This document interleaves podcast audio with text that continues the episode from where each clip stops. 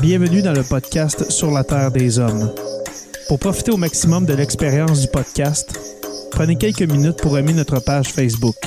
Vous pouvez aussi nous suivre sur Twitter au Sur la Terre des Hommes podcast et sur Instagram au Sur la Terre des Hommes podcast. Si vous possédez un iPhone, prenez une minute pour nous laisser un avis. Ainsi, vous allez faire grimper le podcast dans le moteur de recherche. Finalement, si vous voulez encourager Sur la Terre des Hommes et obtenir des épisodes exclusifs, vous pouvez contribuer monétairement sur la plateforme patreon.com. P-A-T-R-E-O-N.com. Recherchez sur la Terre des Hommes et pour seulement 2 par mois, vous y aurez droit. Le podcast peut désormais débuter. Bienvenue sur la Terre des Hommes.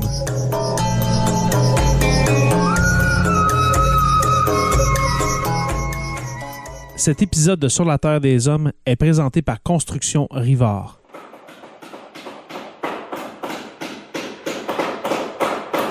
La rénovation et la construction, ça passe par la science du bâtiment et de vraies maisons éco-énergétiques. Un des seuls en Abitibi-Témiscamingue qui construit des maisons Novo Climat et Prénet Zéro. De la fondation à la finition d'escalier, ils font tout. Construction avec un S rivard.com ou contactez-les au 819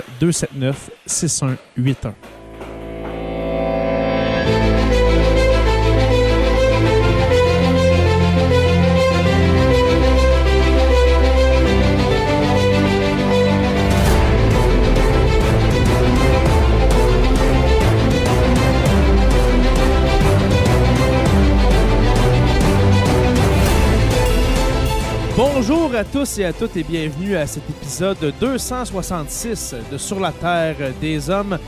Professeur Roussel, comment allez-vous? Ça va très bien, merci. Bonsoir à tous et à toutes. Bien content de vous retrouver encore. Ben oui, ben Cette oui. semaine. Ben, et puis on a pris une semaine de, une semaine de break, une semaine de pause, hein, à cause que j'avais la COVID. Alors euh, non, ça allait vraiment pas bien la semaine dernière. C'était pour moi impossible de, de me présenter. Si on saute des semaines cet automne, c'est peut-être que ça va être euh, un autre d'entre nous qui va l'avoir pogné. là. Ouais, mais là, je pense que ça, ça se transmet par Messenger, hein, parce que vous avez remarqué Mm. que, ben, ceux qui sont en vidéo, que Jonathan Saint-Prof, dit le Pierre, n'est pas parmi nous. Alors, euh, lui-même a, été infecté par euh, le virus. Le Mais, il est parmi nous dans le chat, par contre. Oui, oui, ah, il est là, let's go. Ben oui, Oui, oui. voilà. Jonathan Saint-Prof dit le Pierre. Let's go, les gars. Alors, euh, on te salue, mon cher Joe. Euh, bien hâte de te parler la semaine prochaine. euh, qui sait. Alors, pour remplacer euh, Jonathan Saint-Prof, eh bien, on a notre padawan, hein, notre apprenti padawan, notre euh, chroniqueur suppléant.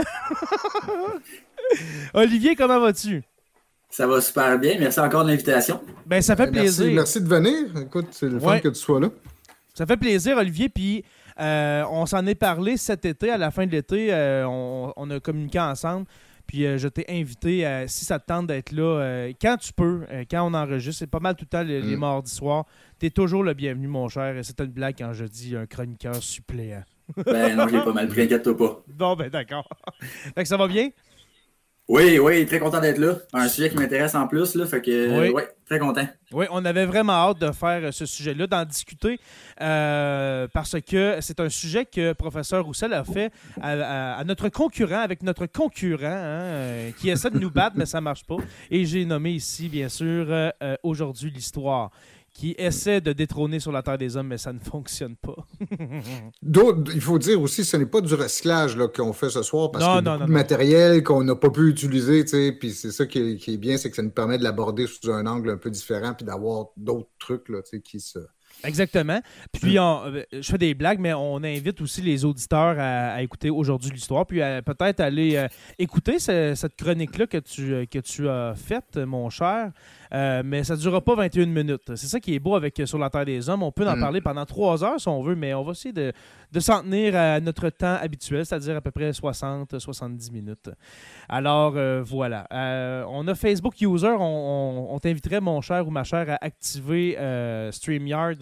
euh, dans Facebook qui dit euh, Jonathan euh, Saint-Pierre, oui, Saint-Prof dit le Metalhead. Alors euh, oui, ça fait référence au passé de, de métalleux de, de Joe. Voilà. Ça, je l'ignorais, celle-là. Ouais. Ah, tu savais pas? Non. Je savais qu'il avait fait de la scène un peu, mais pas. pas ah, vraiment, il, était, il était vraiment bon. Là. Hmm. Joe, qui est dans le chat, corrige-moi, mais c'est. Il, il, était bon, là, comme il était frontman, il était chanteur de ça, puis euh, mm-hmm. moi, je, je, serais pas capable de chanter. Il prenait une gorge, euh, une gorge assez forte pour le style de chant qu'il faisait en plus. Ah, c'est incroyable. non, il était très solide. Les chanteurs de métal, là, je, je, leur lève mon chapeau parce que c'est vraiment. Il y en a qui pensent que c'est juste crier, mais non, ce n'est pas. Euh, ce n'est pas juste des cris, c'est vraiment. Il faut, faut, une technique là, pour être chanteur de mm. métal. absolument. Alors, le sujet, on l'a pas dit, on l'a pas dit, messieurs, mais le sujet, nous allons parler ce soir des kamikazes. Alors, euh, on va euh, définir ce qu'étaient ce les kamikazes pendant la Deuxième Guerre mondiale, vers la fin de la Deuxième Guerre mondiale, n'est-ce pas, euh, professeur Oui, ça apparaît à l'automne 1944, donc la dernière année de la guerre. C'est vraiment vers la, la guerre dans le Pacifique. Oui, ben, la guerre dans le Pacifique va se poursuivre jusqu'au 1er septembre 1940, 2 septembre, pardon, 1944. Donc, hmm. de octobre 1944 jusqu'à, pardon, septembre 1945, c'est la période où on, parle surtout des, des kamikazes. Parfait. Est-ce que, tu peux, est que tu peux nous parler, que, pour commencer, de l'origine des kamikazes? Ça vient de où, les kamikazes? Parce que c'est pas né mm-hmm. euh, de 1944, cette idée-là des kamikazes. Puis même, c'est pas, ben, les Japonais, pas les Japonais qui ont inventé ça en même temps, me semble. Ben, oui, non, d'abord, euh, tu sais, puis euh, Olivier, n'hésite pas à sauter dans le train euh, si tu vois une occasion, parce que je sais que tu as donné un cours là-dessus hier, c'est ce que tu disais, donc aussi, ça doit être frais dans ton esprit. Puis Relativement frais. la notion de kamikaze, qu'est-ce que ça signifie? Donc, c'est en, japonais, c'est, ça vient d'une histoire qui date du 13e siècle, en fait, 1281, si je me souviens mm-hmm. bien, où le Japon était sur le point d'être envahi par une flotte. D'ailleurs, Joe nous l'avait dit, je pense, dans l'épisode précédent, il avait introduit déjà le sujet comme ça, c'est une flotte mongole qui s'apprêtait à envahir le Japon et le Japon n'avait pas les moyens de se défendre contre cette invasion qui s'en venait. Et cette flotte mongole qui s'approche du Japon euh, est soudainement balayée par une tempête. Comme s'il y avait on, nous dit que c'est le souffle de Dieu, le vent, le vent divin, qui sauve le Japon d'une invasion qui est imminente. Et le terme va revenir dans 1944 au moment où les Américains sont en train graduellement de se rapprocher du Japon. Euh, il y a deux grandes pinces sous les de, l'offensive américaine qui se rapprochent du Japon et, à partir donc de la, fin 1944, début 1945 pour les Japonais, l'invasion américaine est imminente et c'est là où on va euh, utiliser ce terme-là pour désigner les euh, gens qui, les, militaires qui vont être appelés, à qui on va demander de, se, de donner leur vie littéralement pour sauver le Japon de cette invasion. Hmm. Puis on va en parler tantôt, justement, ben, parce que là, on va juste commencer, mais comment étaient choisis ces, euh, ces fameux kamikazes? Parce que mm-hmm. c'est pas. Euh, comment je dirais ça? Il y, en a qui voulaient pas. on, va, se le dire. Il y en a qui ça, les, ça les enchantait pas vraiment d'aller se faire péter contre un, contre un destroyer ou quelque chose comme ça. Hmm.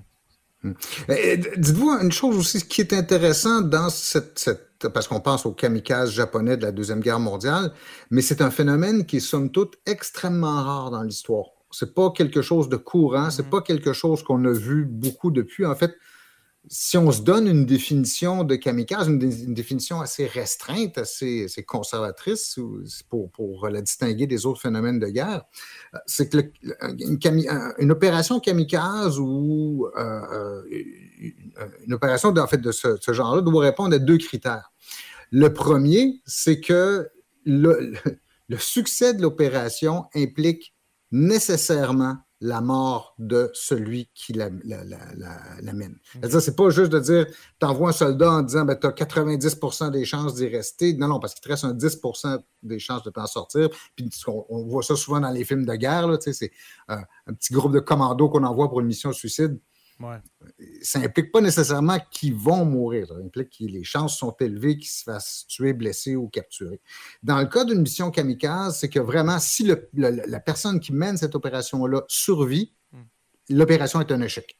Il faut, vraiment mourir pour, euh, pour être considéré? Parce que là, on, va faire des, promesses dans la culture japonaise. Je ne sais pas si tu peux nous en parler un peu. Je sais que c'est loin dans, le pacing, mais ça, m'amène directement à cette question-là.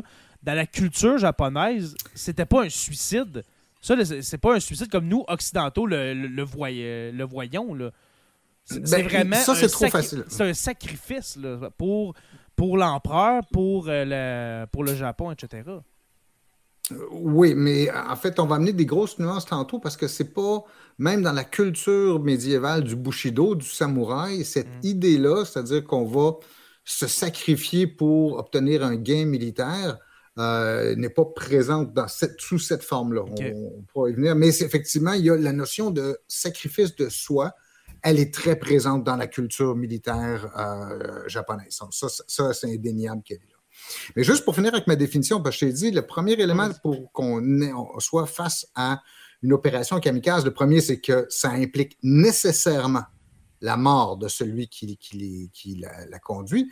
Deuxièmement, c'est que ça ne doit pas être un geste individuel. Et ça, beaucoup d'autres situations militaires où on voit des gens qui vont se sacrifier mm.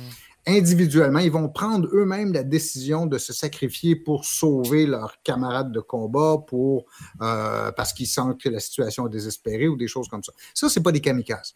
Parce qu'un kamikaze, ça se fait dans le cadre d'une opération planifiée voulu comme celle-là dès le départ et dans une stratégie globale. C'est pas juste une personne, parce qu'on a des cas comme ça, même euh, donc dans, l'histoire, euh, euh, dans les premières années de la guerre, où certains avions japonais vont se lancer sur des navires américains, mais parce qu'ils sont endommagés, parce que c'est une décision individuelle que le pilote prend sur le coup de le faire. C'est pas un kamikaze à ce moment-là, parce qu'il n'est pas dans le cadre d'une stratégie globale qui mobilise nécessairement ce genre de tactique-là.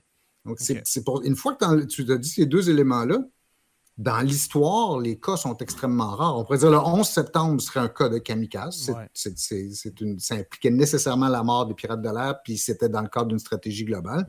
Euh, souvent, les, les terroristes qui se font sauter avec une ceinture d'explosifs, ça rentrerait aussi là-dedans, dans la mesure où c'est dans une stratégie globale. Mais enlève ça, tu as très, très peu de cas dans l'histoire. Et c'est cette rareté-là qui rend, je veux dire, l'épisode intéressant. Pourquoi, je veux dire, comment on était en, on était en arrivé là, et pourquoi, mm. quelles sont les particularités qui font que la société japonaise ou le gouvernement japonais, à la fin de, la Deuxième Guerre mondiale, a eu recours à cette stratégie? Mais justement, c'est l'épisode, c'est surtout pour ça, l'épisode qui, qui s'intitule Qui étaient les kamikazes, et on pourrait dire même moi, c'est surtout les raisons. Les, les raisons mm pourquoi on en arrive là. Parce qu'on parle de combien de, de, de, soldats de, kamikazes qui vont être envoyés sur euh, la flotte américaine. On parle de, centaines, on parle de milliers. 14 euh? 000, je pense. À peu près, OK. Qui, vont mourir. Mais là, on parle seulement, seulement des avions. OK. Oui. C'est parce qu'en fait, oui, oui.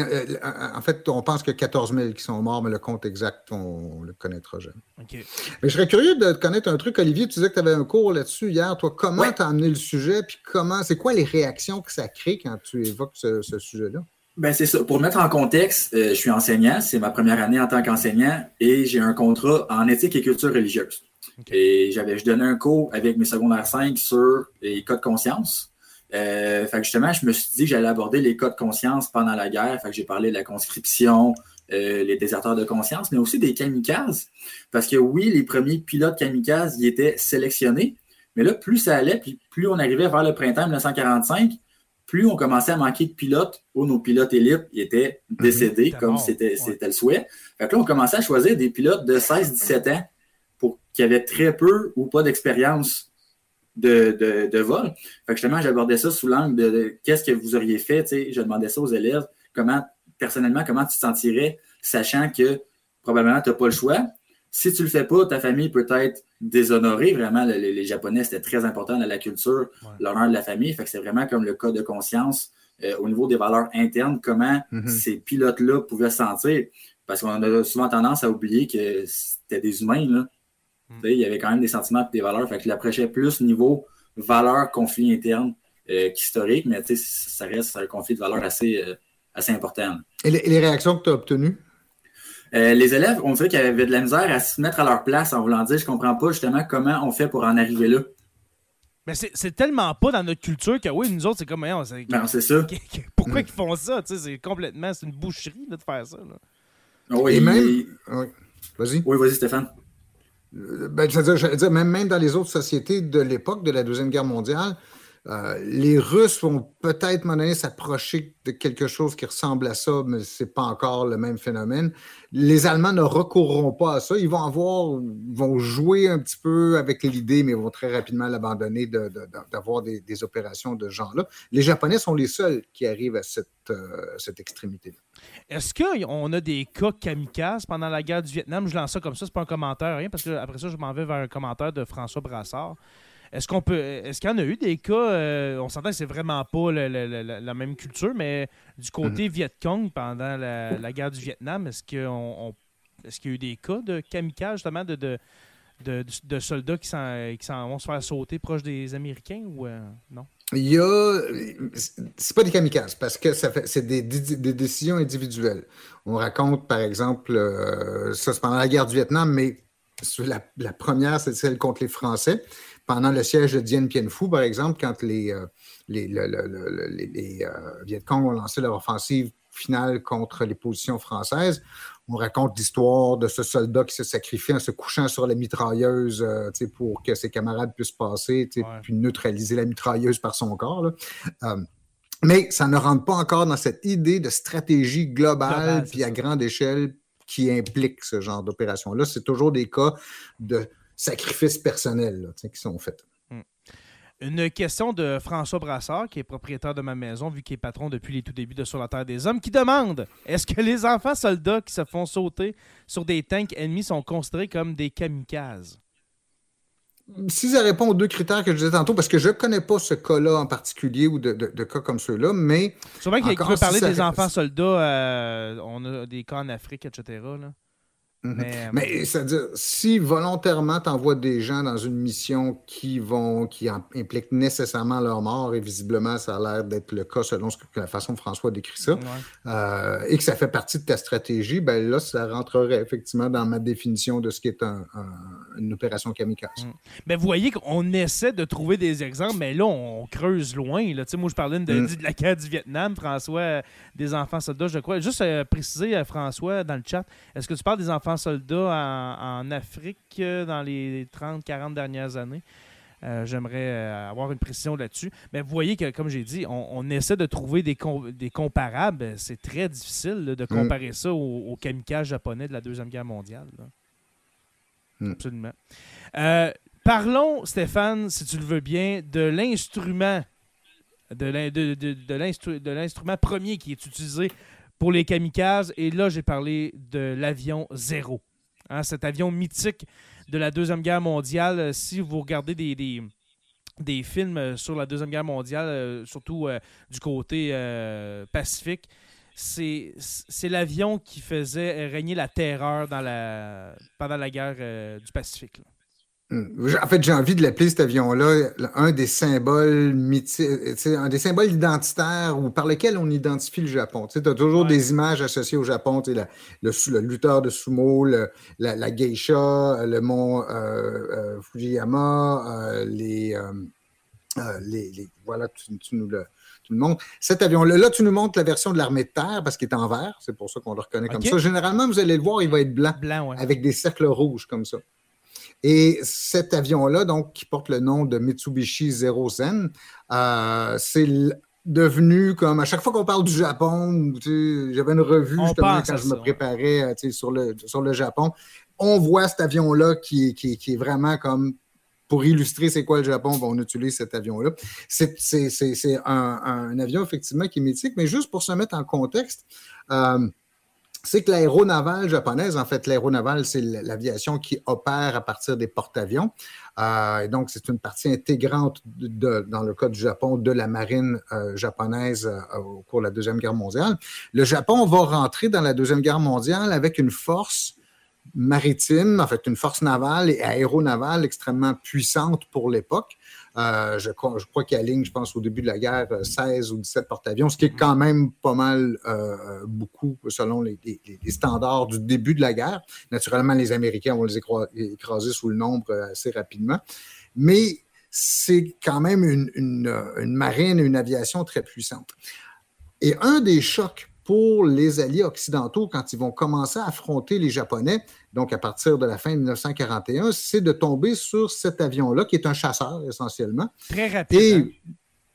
entre autres, mais je vais revenir sur ses qualités dans, une seconde, c'est que, mais dans l'esprit encore très raciste de l'époque à l'égard du Japon, on se dit c'est pas possible que les Japonais puissent construire un bon avion, sauf s'ils copient un de nos avions. Mais autrement, ils ne peuvent pas faire des bons avions. C'est très américain. cet avion-là, cet avion-là va décimer l'aviation euh, des Alliés, non seulement l'aéronaval euh, des Alliés, mais même beaucoup d'avions qui sont conçus aussi pour opérer à partir de terre. Il faut savoir que quand vous avez un, avion qui opère à partir d'un porte-avions, il y a besoin de certaines qualités. Notamment, il faut que je sois capable de décoller d'une, qu'il soit capable d'encaisser le choc du décollage qui est fait avec une catapulte. Parce que c'est ça littéralement. Là.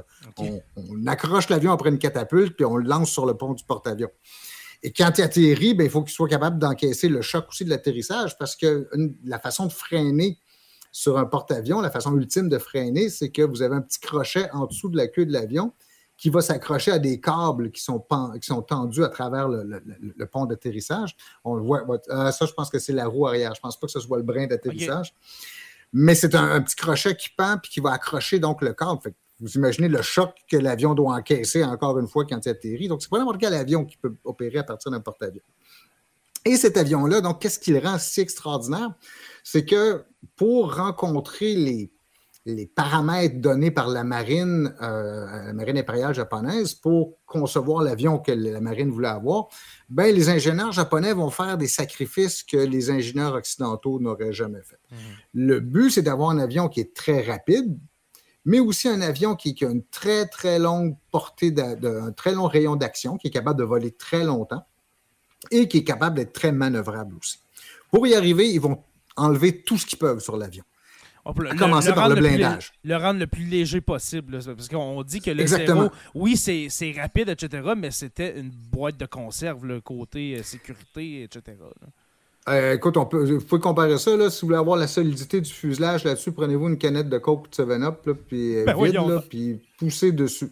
C'est à peu près la résistance ben, de cet avion-là dans les endroits les, endroits les, plus sensibles. Avec le blindage, on oublie ça. Pas de blindage, euh, pas de, ça c'est important, pas de réservoir auto-obturant. Ce qu'on entend par c'est quoi un réservoir auto-obturant? C'est que c'est votre, les réservoirs de kérosène ou d'essence sont enduits d'une matière qui, lorsqu'il y a une balle qui traverse le réservoir et qui le perce, donc, cette matière-là, au contact de l'essence qui s'échappe, va se durcir et va boucher le trou. Donc, l'essence arrête de s'échapper. Ça fait des réservoirs plus lourds. Et si tu ne fais pas ça, si tu n'as pas un réservoir auto-obturant, ben, moindre étincelle, l'avion se transforme en, torche aérienne. le zéro n'a pas cette protection-là.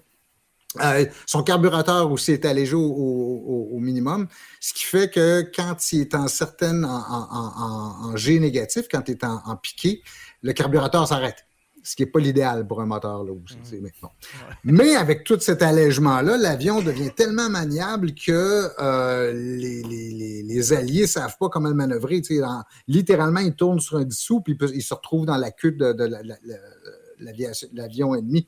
Euh, ça va prendre un bout de temps avant qu'on comprenne comment gérer cette menace-là et comment euh, éventuellement pouvoir abattre un zéro. En fait, jusqu'en 1943, cet avion-là est pas mal le maître du ciel dans la, guerre du Pacifique. quand les nouveaux modèles américains vont arriver, ben là, ils vont réussir à prendre le dessus, mais cet avion-là, donc, c'est l'emblème japonais de, la guerre du Pacifique.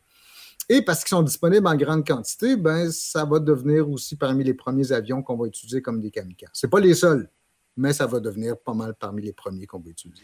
Est-ce qu'on a des exemplaires de zéro qu'on a, euh, qu'on a subtilisés du côté américain pour essayer de voir la technologie, pour euh, comprendre comment, comment ça fonctionne, pour essayer du côté américain de copier justement cette, euh, cet avion-là? Oui, il y a un cas, en fait, l'avion existe toujours aujourd'hui, je pense. Euh, il y a un avion qui s'est écrasé dans les îles Aloysiennes. si, euh, euh, si vous imaginez une carte de l'Alaska, il y a une espèce de queue qui descend dans le Pacifique. c'est ce qu'on appelle l'archipel. Chapelet d'îles, c'est ce qu'on appelle les îles Aloysiennes. Les Japonais vont tenter, vont faire une diversion en 1942 dans cette région-là et 1-0 va s'écraser. En fait, il va tenter un atterrissage d'urgence dans une île qui n'était pas habitée. Euh, et le pilote, pensant qu'il y avait un sol qui était dur, en fait, il va, atterrir dans une, une, swamp, littéralement dans une tourbière. Et l'avion va se renverser et va tuer le pilote. Mais l'avion est à peu près intact au moment où les Américains le retrouvent, si bien qu'ils vont le ramener, ils vont le réparer, puis ils vont le faire voler pour se rendre compte effectivement de toutes ces caractéristiques bonnes ou, mauvaises de l'avion. Et là, ils vont pouvoir commencer à développer des, techniques pour, euh, pour le combat. Ah, il y a un petit détail amusant à propos de cet avion-là. Il tourne mieux à gauche qu'à droite. Oui, en faisant des, en faisant quelques recherches, j'ai vu que personne n'explique le fait qu'il tourne mieux à, quoi, à droite qu'à gauche, c'est ça? Euh, je pense que oui, je pense à droite. En tout cas, il, il tourne mieux d'un bord que de l'autre, mais euh, personne ne peut expliquer pourquoi. Je sais pas si Olivier, tu as, déjà euh, trouvé une explication à ça? Tu as entendu parler de quelque chose? Absolument pas. Non, hein? Absolument pas. Non, c'est même que ce, fait-là, je l'apprends à l'instant. c'est vraiment bizarre. Mais Stéphane, pour en revenir justement aux avions découverts par les Américains, tu me diras si je me trompe, mais je pense que dans les débuts de la bataille d'Okinawa, les Américains ont trouvé un avion kamikaze à Okinawa. Euh, est-ce que c'est vrai? C'est-à-dire un avion spécialement conçu oui, spécialement pour, les kamikazes. absolument. Puis euh, je pense que même euh, Jay a quelque chose à nous montrer là-dessus parce que il faut savoir que effectivement les Japonais, quand on, va arriver à ça aux, opérations kamikazes, on parle de milliers d'avions. ils vont même se payer le luxe de développer des avions spécialement conçus pour les opérations kamikazes. Autrement, jusque-là, jusqu'en fait, jusqu'en 1945, jusqu'au printemps 1945, en fait, les avions qu'on utilise, ce sont des avions qui sont euh, des avions qui, ont une autre fonction, en fait, qui sont pas là pour aller s'écraser sur l'ennemi, mais c'est des, bombardiers ou des chasseurs qui, euh, qui, ont, qui ont une autre mission. Mais à partir de 1945, on a développé des avions spécialement euh, conçus pour ça, notamment celui qu'on a sous les yeux ici, le, le Oka. Euh, qu'on appelle aussi fleur de cerisier. La fleur de cerisier, c'est l'emblème floral du Japon. D'ailleurs, ceux qui peuvent nous voir en vidéo voient qu'il y a le petit dessin d'une fleur de cerisier sur le nez de cet avion-là. En fait, on peut même pas dire que c'est un avion, c'est une fusée. c'est une fusée avec un cockpit. Euh, exactement. C'est un missile avec un cockpit. Euh, et l'avion, la, façon dont ce, machin-là fonctionne finalement, c'est que on l'attache en dessous d'un bombardier, un gros bombardier, un bimoteur, qui va l'amener jusqu'à 30 ou 15 km de, euh, des cibles qui sont visées. Il va larguer le Oka, qui va, avec des fusées, se diriger tant bien que mal vers les objectifs, euh, vers les navires américains. Il sera très peu utilisé. En fait, je, je, pense qu'il jamais été utilisé. Je pense que c'est un prototype. Je pense qu'il jamais été. Ils n'ont pas eu le temps de l'utiliser parce que là, on va parler de d'autres mm.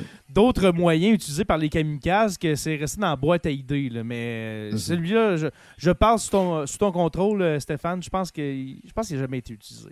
dans les derniers jours, je pense, mais Olivier a raison, c'est-à-dire qu'on va en capturer. Les Américains à Okinawa vont en capturer plusieurs exemplaires. Il y a beaucoup de photos où on voit donc des, des soldats américains qui entourent cet avion-là.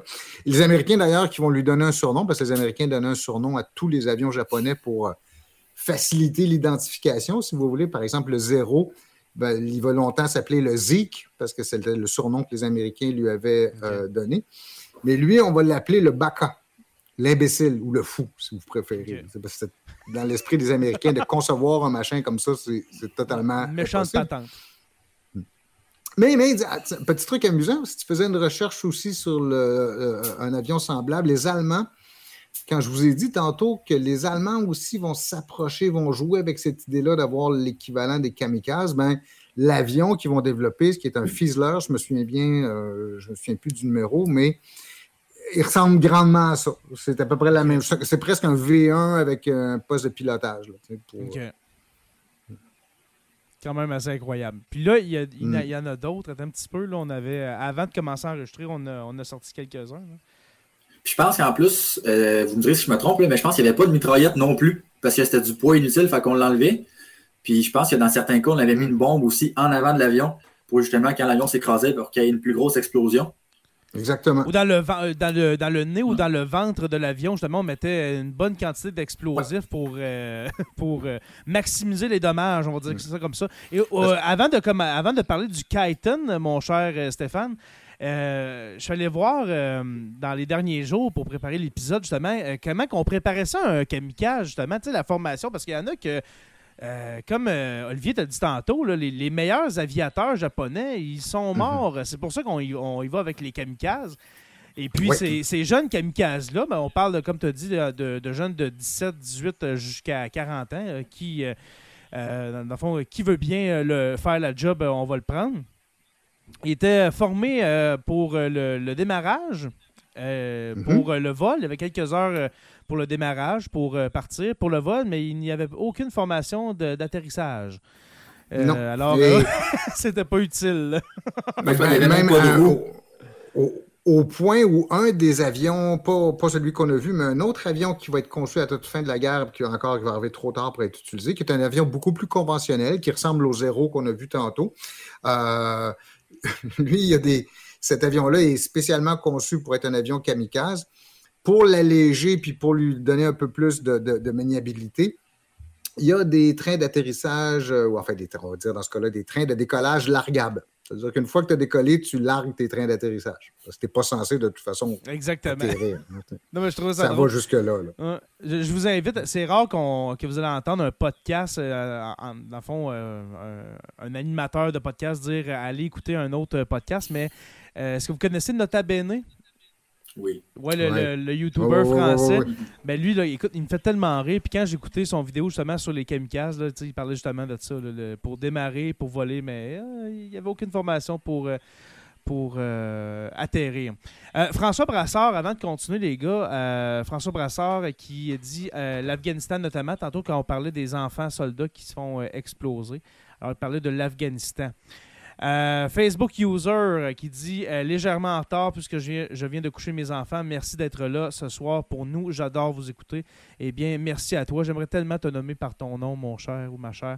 Alors, juste activer StreamYard dans Facebook pour qu'on puisse te voir. Alors, ça nous fait plaisir d'être là.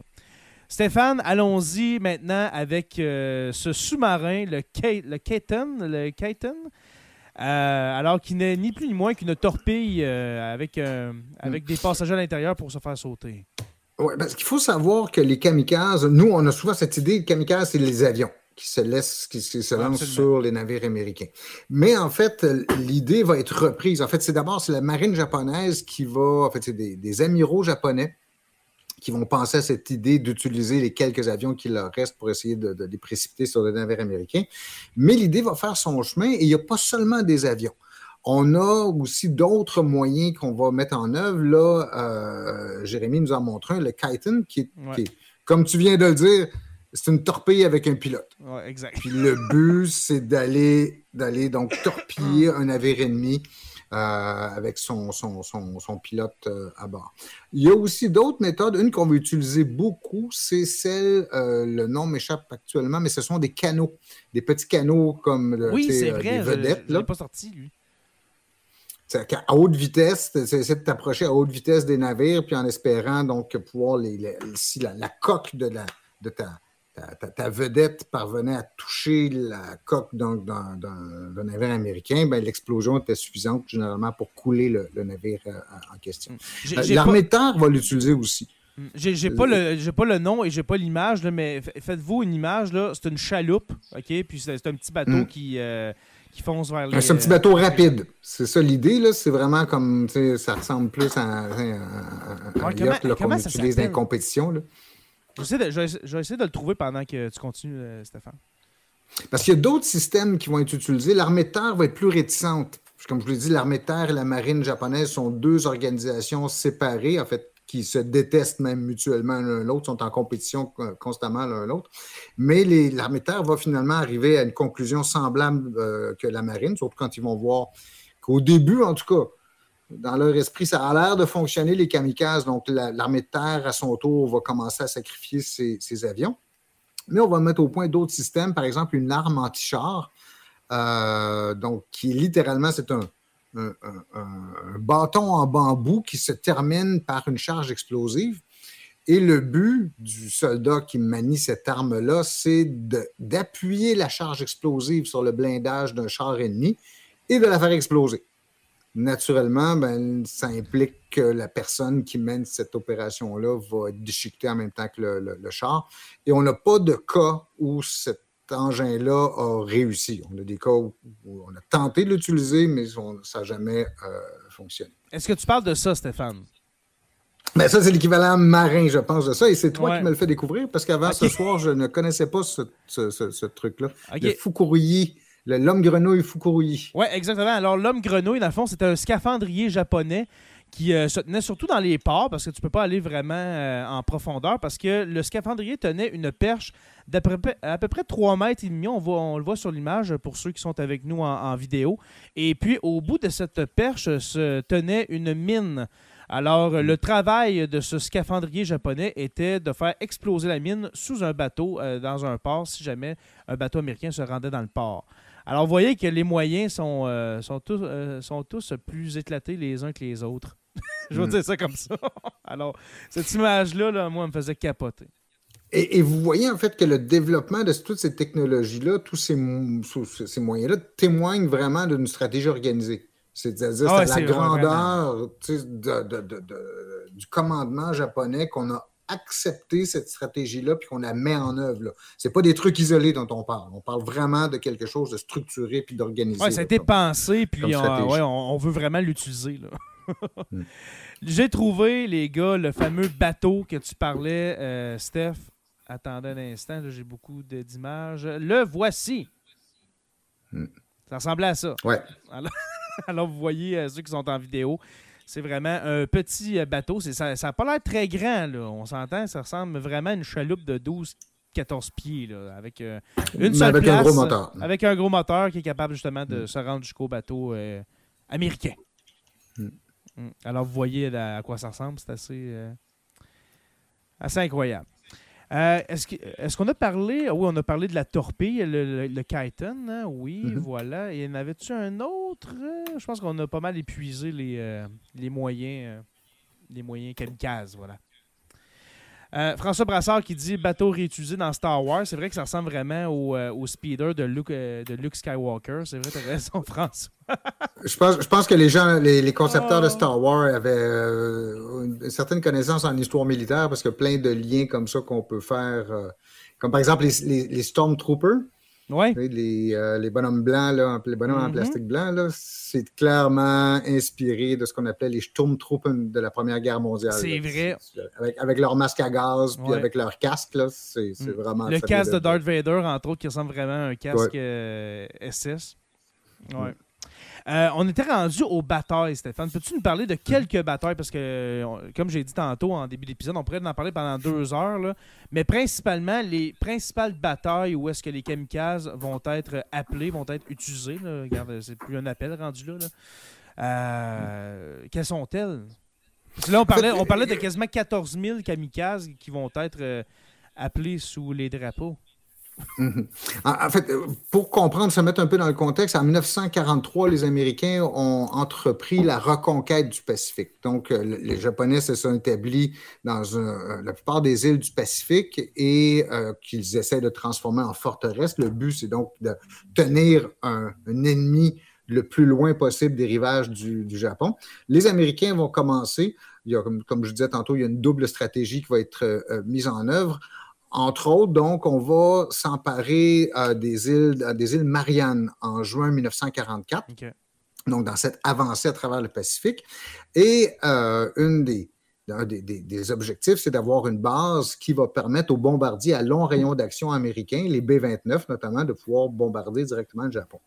Dans les batailles donc, qui ont lieu à l'été 1944 et au début de l'automne, si on parle euh, donc des batailles de, pour les Mariannes, pour l'archipel des Mariannes, puis ensuite pour les Philippines, euh, vont être extrêmement coûteux pour la marine et l'aéronavale japonaise. Euh, la bataille des Mariannes, je pense en juin 1944, euh, les Américains ont surnommé ça le tir au pigeon des Mariannes. Parce que pour une vingtaine d'avions américains qui sont perdus, qui sont abattus par les Japonais au cours de cette bataille-là, c'est environ 400 avions japonais qui sont détruits. Mais les, Américains vont en perdre 80 juste à l'atterrissage sur les porte-avions, tellement ils sont épuisés, puis tellement c'est. On voit que l'atterrissage sur un porte-avions, c'est le moment dangereux. Mm. Et bref, l'aéronavale japonaise est décapitée. Euh, Olivier le disait tantôt, les meilleurs pilotes disparaissent, et ils disparaissent surtout à cette époque-là, donc euh, euh, en 1943-44 la relève vient trop lentement. On n'est pas capable de former des pilotes suffisamment rapidement. Et on en arrive au début de l'automne, en fait, en octobre 1944, au moment au début de ce qu'on appelle la campagne des Philippines. Euh, c'est ce qui va mener à la reconquête des îles Philippines par les États-Unis. Euh, il y a un amiral euh, japonais, qui est un, un, amiral qui commande dans l'aéronavale japonaise, qui lui arrive à cette conclusion-là que pour arrêter les Américains, compte tenu des ressources de plus en plus faibles que la, marine, dont la marine dispose, ben, on va se sacrifier en se lançant sur les, euh, les navires américains. Et pour montrer qu'il est très sérieux, ben, il va le faire par lui-même. C'est-à-dire qu'il va prêcher par l'exemple, il ah, va embarquer dans un avion, puis il va tenter de s'écraser sur un avion, un navire américain. Euh, on ne sait pas s'il a réussi ou pas, parce qu'en fait, il y a une confusion sur les dates, puis tout ça, mais Toujours est-il que par son exemple, et très, très rapidement, à l'espace de deux semaines, l'idée va faire son chemin, malgré des grandes réticences, malgré des débats. Très rapidement, il y a des collègues de cet amiral-là qui arrivent à la conclusion que, bon, OK, c'est. On va échanger, dans le fond, le but, c'est on échange un avion contre un bateau le rapport me paraît suffisamment bon là, pour. Euh, c'est assez simpliste. Peut-être que il y, en a beaucoup de. Sûrement tu vas en parler, mais il y a beaucoup d'avions kamikazes qui vont euh, rater leur cible partiellement, qui vont faire un peu de dommages en surface, mais qui vont pas. Euh, ça veut pas dire qu'un avion est dit. La plupart ne se rendront pas, justement, vu qu'ils n'ont pas de blindage. exact. Tu sais, les, les destroyers américains, quand tu tires puis tu réussis à percer une aile, ben, l'avion s'écrase dans, dans l'océan. Fait que la plupart, ils n'auront même pas leur cible. C'est des, comme ils, Stéphane, ne, des cannes ils ne sont pas conçus pour combattre non plus. C'est-à-dire, bien mm-hmm. souvent, en fait, dans certains cas, on disait, ben, partez, exécutez votre mission, puis si ça donne, ben, transformez-moi en, kamikaze.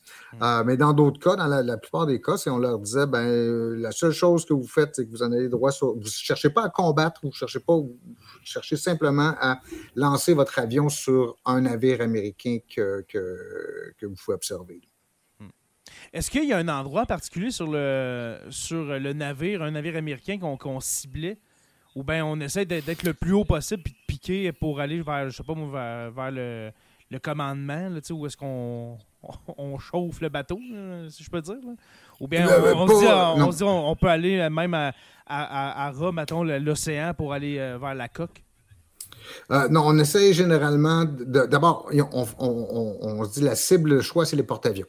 Si tu capable de couler un porte-avions, c'est l'idéal.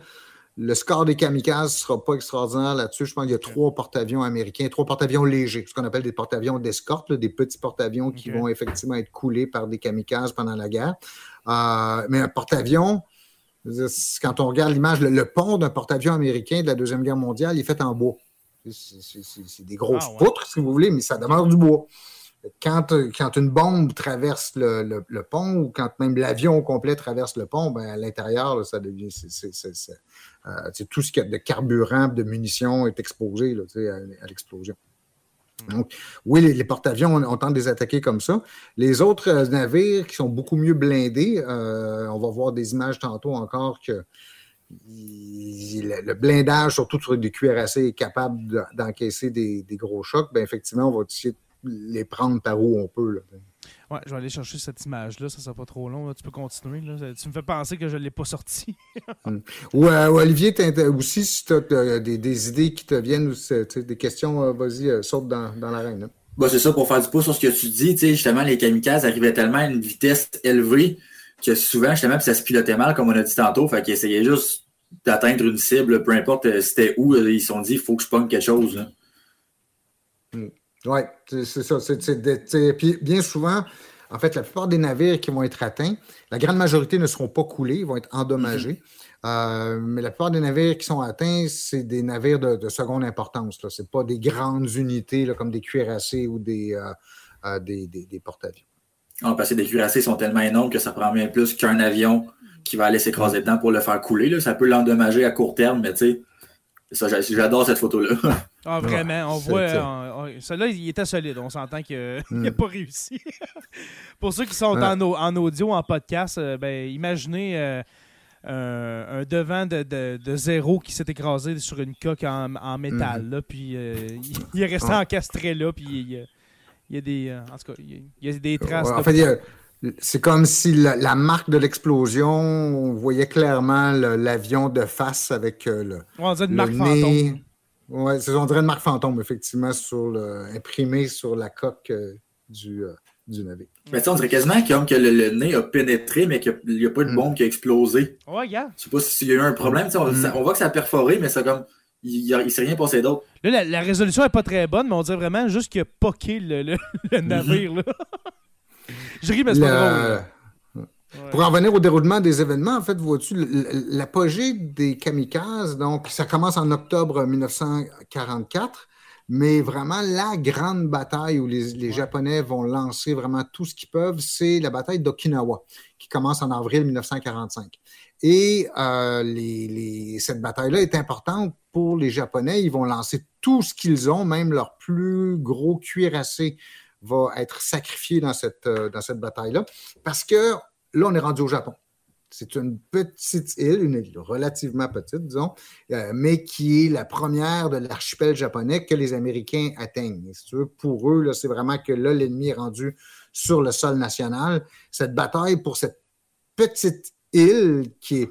Vous l'avez, j'avais sans, doute déjà vu une image très célèbre de cette bataille-là, euh, parce qu'elle est passée dans la mythologie américaine. Ce sont ces cinq soldats américains ah, j'espère que je suis pas en train de dire des bêtises. je pense que c'est bien Okinawa. C'est pas Iwo Jima? Iwo Jima, non, je pense que oui, tu as raison. C'est Iwo Jima, je suis en train de, confondre les deux. OK, oubliez ce que je viens de dire. C'est, euh, tu couperas ça au montage, euh, mais non, mais non. Mais donc, la bataille d'Okinawa est très importante parce que là, on est rendu sur le, sol japonais et c'est vraiment l'apogée des opérations kamikazes, donc avril, mai, juin 1900. 45, on parle de milliers d'avions qui sont envoyés sur les forces américaines et britanniques, parce qu'il y a certains Britanniques qui vont, participer à cette, euh, cette bataille-là. Je vais, juste pour vous montrer la, taille de l'île d'Iwo Jima, là, euh, regardez, là. Mettons, je fais un euh, Iwo Jima, ça c'est ouais, Iwo Jima, mais je te parlais d'Okinawa. OK. Okinawa, c'est ça, je on mêle souvent les deux. Euh, la grosseur de l'île, c'est vraiment rien. Mais oui, Okinawa, est plus à, plus à l'est encore. Euh, plus à, ouais, à l'ouest, pardon. Plus à l'ouest, euh, nord, sud? c'est ça, ouais. Dans, vas-tu dans le prolongement de, du, euh, de l'archipel japonais? Là? OK. Ouais. là-dedans. Ah, là, tu l'es là, tu l'es là, Okinawa. c'est beaucoup plus gros qu'Iwo Jima. Ah oui, Iwo Jima, c'est vraiment tout petit. Là. Fait que ça, tu parles Mais donc, ça veut dire que les Américains sont en train d'arriver. là. Oui, ben, parce que justement, quand, quand, on parle de la guerre du Pacifique, comme tantôt, si on parle de la chronologie, les Philippines qui ont été euh, reprises par les Américains, on monte vers le nord, puis là, on, mm. arrive justement à, euh, Okinawa, là, ici. Mais quand je vous disais tantôt, la stratégie américaine dans le Pacifique, c'est deux grandes branches. Là. Vous avez cette branche-là qui part des Philippines. En fait, c'est la reconquête des Philippines, puis ensuite on monte à travers, on, vise les îles euh, japonaises comme directement plein sud. Et l'autre branche, c'est l'autre bataille dont on, avec laquelle je me suis trompé tantôt, c'est Iwo Jima. Ça, c'est plus la branche euh, de la menée par la marine américaine. Et on dit qu'Iwo Jima devait, mais il y a une controverse là-dessus aujourd'hui, devait servir d'île où les bombardiers américains qui venaient de partir, qui, décollaient à partir des îles Mariannes, pouvaient éventuellement s'arrêter s'ils étaient endommagés ou s'il manquait de carburant ou quelque chose comme ça. Mais en fait, il y a une controverse encore aujourd'hui à savoir pourquoi la marine américaine s'est obstinée à prendre cette île-là, qui va faire quelque chose comme 13 000 morts parmi les Américains. Je vais aller chercher, euh, pour, pour, ceux qui se demandent, euh, Iwo Jima, j'ai déjà entendu ça. C'est quoi ça? Je vais vous montrer mm-hmm. une image qui est, qui est restée célèbre euh, à travers les années. Excusez-moi, mm. je suis perdu dans mes affaires. vous avez tous vu cette image-là sur des timbres ou même dans des bandes dessinées, des cartons. Ah on la reprend, cette image-là. tu sais, cette image, justement, Stéphane, tu parlais que les Américains s'entêtaient à la prendre.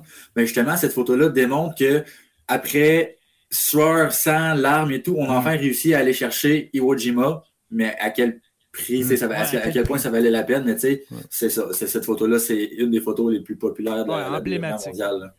Mm. Ben, comme tu dis, de la Deuxième Guerre mondiale, puis il y en a eu des, des, images prises pendant la Deuxième Guerre mondiale, mais celle-là, cette bataille d'Iwo Jima, combien de morts? 14 000 morts du côté des Américains? Euh, Non, je pense, que euh, je, pense c'est 3 ou 4 000, pour, dans, pour la marine américaine. Pour prendre une île qui est tout petite, tout petite, tout petite, là, ça fleur d'eau. Là. Il y a juste une montagne, le mont Suribachi, où est planté ce drapeau-là mais c'est vraiment minuscule comme, comme îlot. Hmm. Je pense que 15 000 ou 20 000, c'est pour Okinawa, l'autre grande l'île plus grande dont on parlait aussi euh, tantôt, où les kamikazes vont être engagés en, en très grand nombre. Parfait. Euh, mais, mais voyez-vous, là, on arrive en fait à, à, cette idée de savoir qu'est-ce qui se passe, en fait, comment ça que les Japonais vont se lancer là-dedans. Les motivations, je m'en vais. Justement, je voulais te demander ça. Là. On était rendu aux motivations, Stéphane. On a parlé un peu mm-hmm. justement de ce général, hein, de, de, ce général qui va même donner l'exemple en, en, faisant mm-hmm. lui-même euh, de lui un kamikaze. Mais les motivations des pilotes japonais, ça doit pas être tous les pilotes qui se disent Ah oui, moi, let's go, euh, je veux, vraiment aller faire ça, me faire sauter sur un porte-avions américain. Mais ceux qui sont vraiment dedans, ceux qui sont motivés, mhm. euh, à part, comme on a dit en début d'épisode, la, culture japonaise qui est que c'est très important justement de, de, de, pas de se sacrifier, là, mais de, ben, du sacrifice de soi. La notion de sacrifice de soi, elle est grande. Et, la notion aussi de la mort, le rapport avec la mort, euh, là encore, je m'aventure sur un terrain. Euh, c'est pas le même que nous. Le, rapport, comme tu dis, le rapport avec la mort, c'est pas la même, la même chose que nous, les Occidentaux, là, qui avons peur de la mort. Non, parce que ah, aussi cette idée, par exemple, ce qu'on a, ce qu'on retrouve surtout dans le code du samouraï, le code du bushido, c'est la notion de déshonneur. Euh, l'idée du suicide, c'est pas tellement de se suicider au combat en voulant euh, euh, détruire l'adversaire, que tellement que lorsque le samouraï est pris en faute, que ce soit euh, parce qu'il s'est mal comporté, qu'il s'est mal battu, qu'il doit encaisser la défaite, le déshonneur de la défaite, mhm. ou encore le déshonneur de la trahison. C'est aussi c'est un, élément important. Le mène généralement au suicide, au suicide rituel, ce qu'on appelle le, le, seppuku, ou encore nous autres, les Occidentaux, on a tendance à appeler ça le harakiri.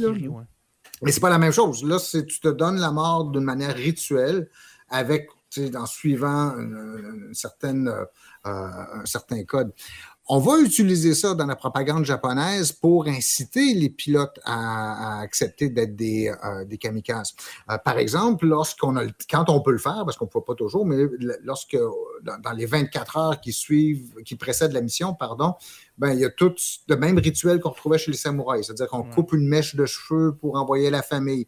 On compose un poème qu'on va envoyer à la famille. Mm-hmm. Euh, on prend un bol de saké avant de monter dans, dans, l'avion. le, dernier, saké avant de, de, mourir, dans le fond. La fleur de cerisier qu'on voyait tantôt là, sur l'avion, l'avion fusée, donc la fleur de cerisier aussi, c'est associé au, euh, à la culture des, samouraïs. Donc, le, bandeau, le bandeau, le bandeau. un rapport aussi, oui. Oui, tout à fait. Hmm. Et tout ça, c'est tous des éléments culturels pour rappeler cette idée-là, si tu veux, puis leur donner une espèce de vernis de légitimité. Mais le Bushido ne prévoit pas les attaques kamikazes. C'est pas quelque chose. C'est ça, euh, exactement. Hmm sais, je trouve ça quand même intéressant parce que le, Bushido puis l'ère des samouraïs a relativement pris fin avec l'ère Meiji presque 100 ans avant. Fait que mm. veux pas, c'est quasiment selon la tradition, parce qu'on est 80 ans plus tard. Puis finalement, mais on fait encore appel aux traditions. Euh, nos ancêtres samouraïs, leur, leur sacrifice, ben, on vous encourage à faire le même sacrifice, grosso modo. Mm. Ouais. Euh, la culture, y compris la mm. culture militaire, la culture stratégique, c'est pas quelque chose dont on se débarrasse euh, en, en, facilement. même ça a tendance à ressurgir. Là, dans... Mais c'est vrai pour tous les aspects de la culture d'un peuple. Ça, ça, demeure quand même dans l'imaginaire collectif. Mm.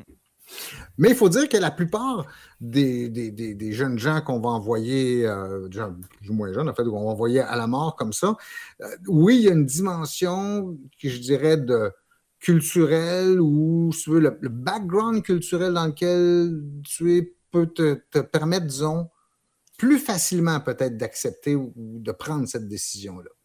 Mais je pense que les facteurs les plus importants, ça devait être des pressions sociales. C'est-à-dire qu'il y a toujours cette idée d'honneur ou d'éviter le mm. déshonneur.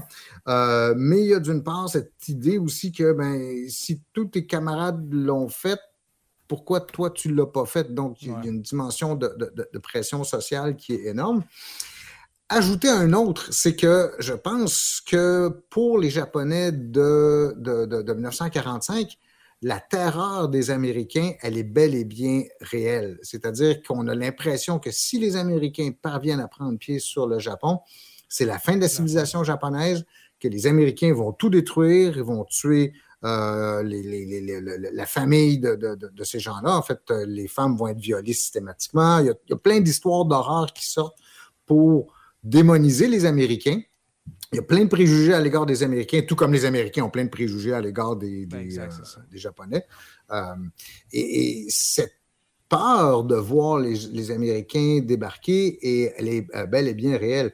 Et c'est que d'une certaine manière, les Américains vont alimenter ça eux-mêmes parce que dès, euh, en fait, à partir de février 1945, les Américains bombardent déjà le Japon depuis juin 1944. Il y a déjà des bombardiers à long rayon d'action qui vont attaquer des cibles au Japon.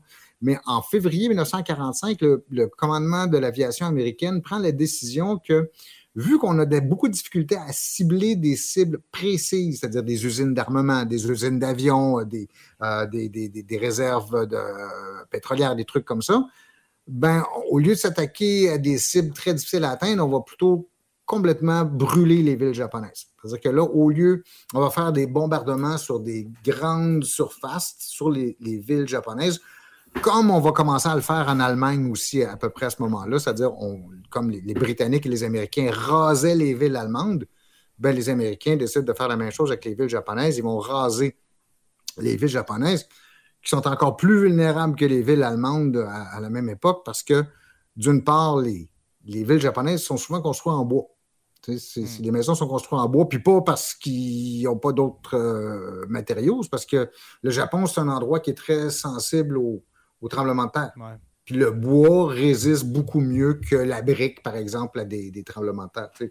Mais quand tu mets des bombes incendiaires ou des tapis de bombes incendiaires là-dedans, ça donne des résultats que tu as 80 000 ou 100 000 personnes qui, sont, meurent à Tokyo euh, dans un seul règne. L'exemple de Tokyo, on, hmm. pense, quand on parle de destruction américaine au Japon, on pense bien entendu aux deux bombardements euh, nucléaires, mais Tokyo euh, a mangé à la pendant, pendant la Deuxième Guerre mondiale.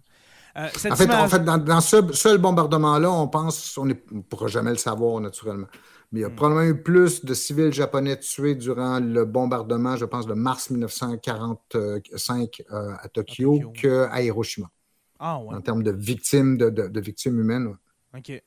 Euh, cette image-là qui est là depuis euh, quand même un petit bout, tantôt on parlait de culture hein, et de, de, de fierté, d'honneur, etc. Alors, voyez la, la, la haie d'honneur qui, qui, euh, qui disait au revoir, hein, qui disait au revoir aux kamikazes qui s'en allaient se faire mm. écraser sur un, sur un porte-avions.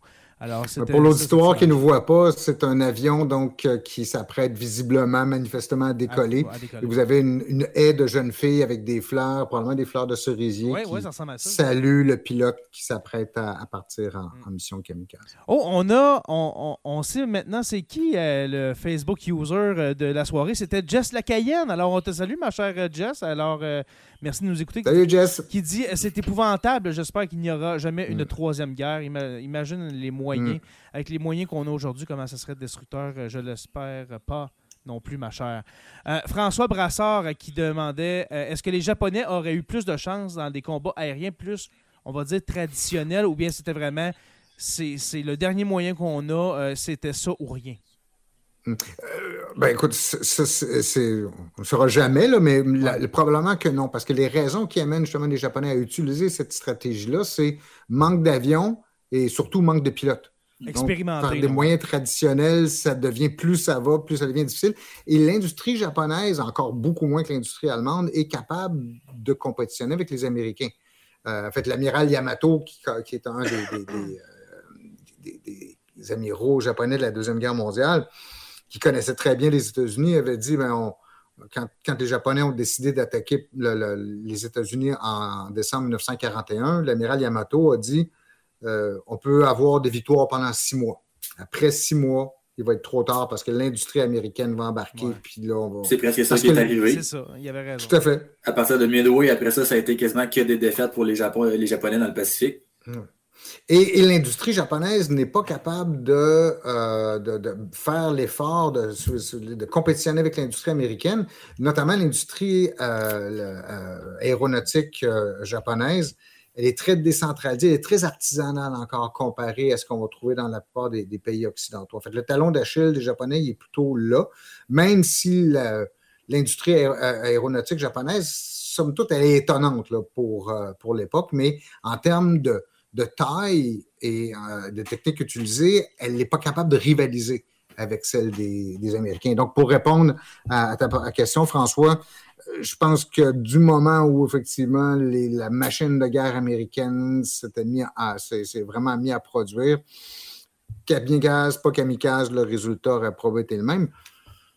Est-ce que euh, le président euh, Harry Truman, donc qui est président des États-Unis à la fin de la Deuxième Guerre mondiale, va justifier l'utilisation de la bombe atomique sur Hiroshima et Nagasaki en disant notamment que euh, on ne peut pas débarquer au Japon, que les Japonais vont faire, vont, ça va se transformer en un peuple kamikaze et qui va coûter la vie à un million d'Américains pour forcer la capitulation. Donc, mieux vaut utiliser la bombe atomique. Ben, oui, c'est ce qu'il va dire.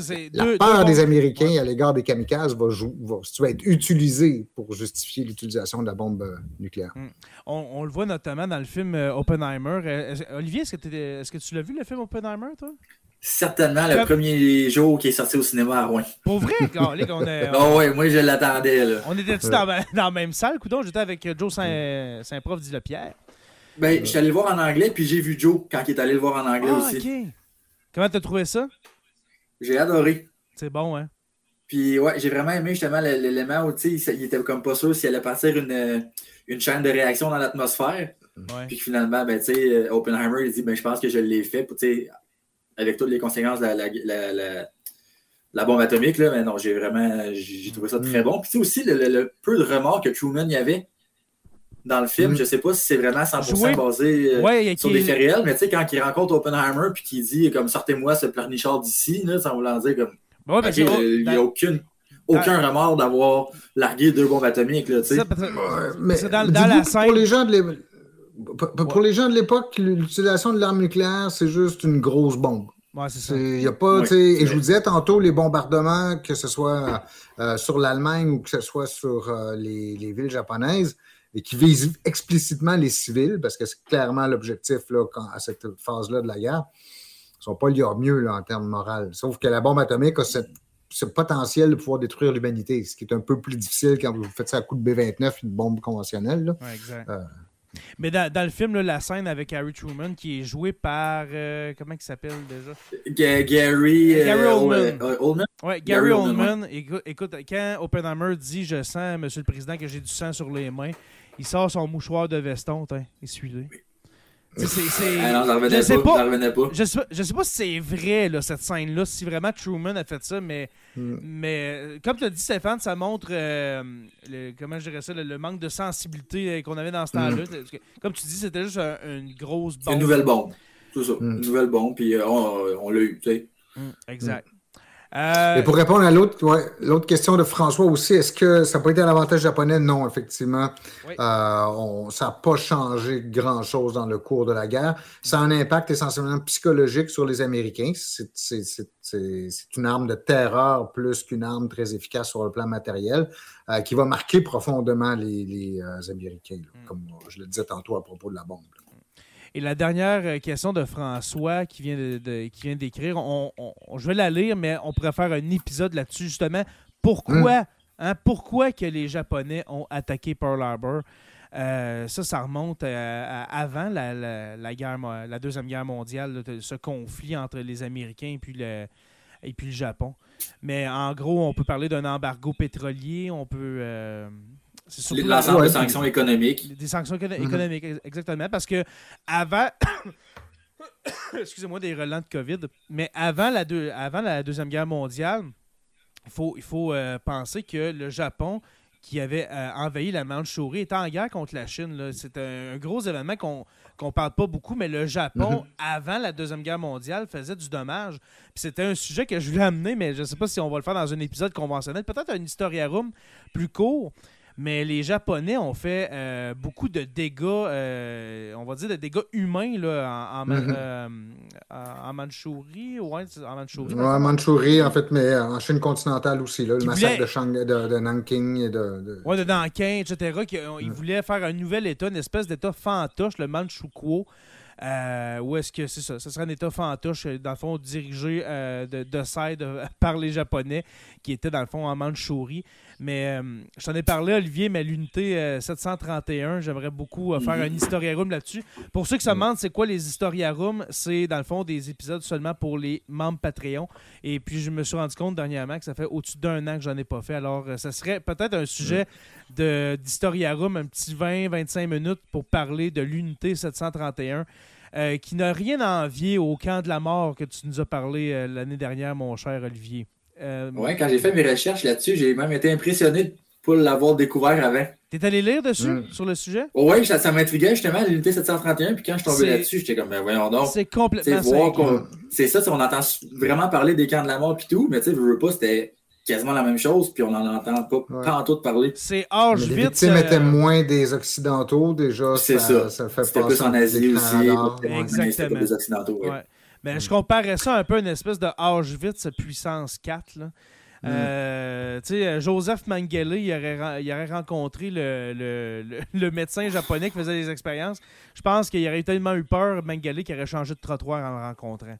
Ça, ça va jusque-là. Alors, si vous voulez entendre cette histoire-là, soit que vous allez sur les interwebs, hein, comme on dit, pour, euh, pour vous informer, ou bien vous devenez membre Patreon, parce que bientôt, on va, je, je veux faire un historiarum là-dessus. Euh, si ça vous tente de, de vous joindre à moi, vous serez les bienvenus. Je, je vais parler de, ce, de cette unité euh, 731.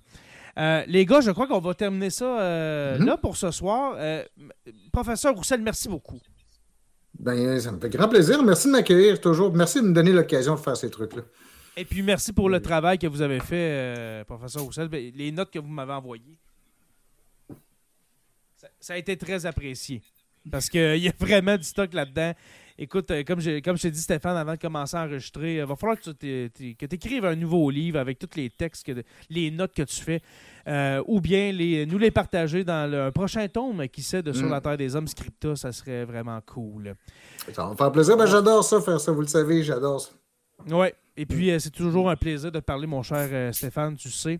Euh, merci encore à toi pour cette euh, délicieuse, cette délicieuse soirée de Sur la Terre des Hommes. Merci à l'auditoire aussi. Oui. Alors, merci, oui, merci aux membres Patreon euh, qui étaient là. Pour ceux qui écoutent l'épisode en podcast, euh, vous, euh, sûrement que vous n'avez pas vu que nous, que nous étions live sur la page Facebook de Sur la Terre des Hommes, eh bien, c'est voulu.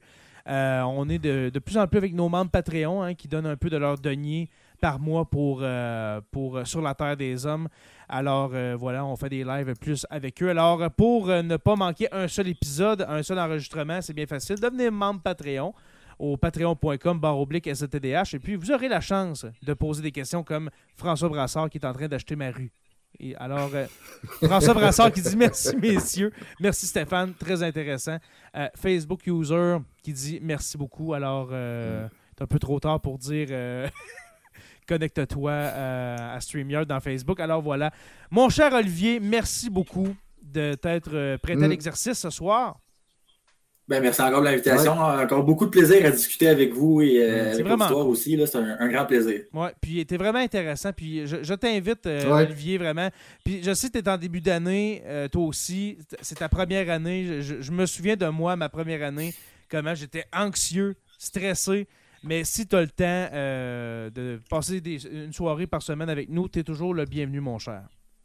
Merci beaucoup. J'apprécie. Yes. Alors, merci à toi. Merci aux membres Patreon qui étaient là avec nous ce soir.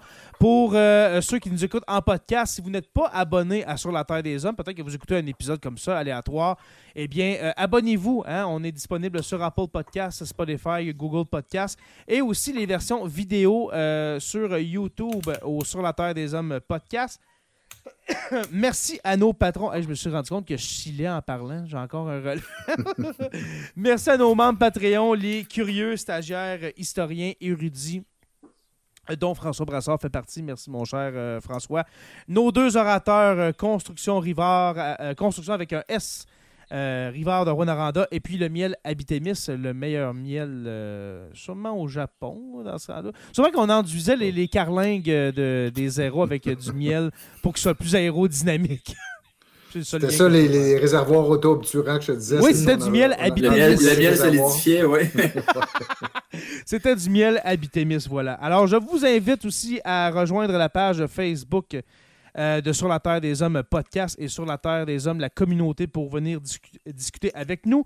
Allez visiter notre site web si vous voulez écouter tous les épisodes de Sur la Terre des Hommes, euh, comme le premier épisode, épisode 1, où est-ce que je m'enregistre avec mon sel. Il est là. Alors, euh, sur le site web, dans le fond, ça va vous rediriger sur Balado Québec. Alors, sur la terre des hommes podcast.ca. Merci euh, pour terminer à Tout ce qui TV de diffuser nos épisodes euh, le dimanche euh, en début de soirée vers 18h30. Alors, je dis bonjour aux gens du futur sur Tout ce qui TV. Juste avant le, jour du Seigneur et. Ah, c'est bon. Tu l'écoutes-tu le jour du Seigneur avec Frank? hey, c'est mourant. Il me fait mourir. Pour ceux qui ne savent pas, c'est ça, se moque un peu des extrémistes religieux, là, disons. Ouais, c'est ça, les, les, les, preachers américains, mais là, c'est mm. Frank mm-hmm. Pocket qui fait son preacher québécois. Écoutez, c'est vraiment mourant. Allez écouter ça, c'est sur Touski. Est-ce que c'est avant nous sur Touski TV? Euh? Après. Euh, nous, on est juste avant. OK, on est, OK. Fait que nous autres, à 18h30. Fait que vers 19h30, 20h, il y a le jour du Seigneur. Mais quand on dit le Seigneur, c'est pas... Euh, Jésus, c'est vraiment comme saigné, là, vraiment du sang. C'est vraiment bon. Alors, le jour du Seigneur, allez écouter ça. Puis après ça, ben, c'est le, le célébrissime crachoir, hein, l'indémodable crachoir. Euh, à peu près vers quoi 20h30, 20h Généralement, c'est autour de 8h. À peu près 20h, parfait. Alors voilà, c'était. Ah, oh, ok, Charles-André Villemer, euh, qui était Facebook user. Alors euh, oui, on te voit, mon cher ah. Charles-André. Mais c'est la fin de l'épisode. Je salue Charles-André. Et puis, je, je vous euh, salue tous et toutes. Et puis, on se revoit la semaine prochaine pour euh, une autre page d'histoire de Sur la Terre des Hommes.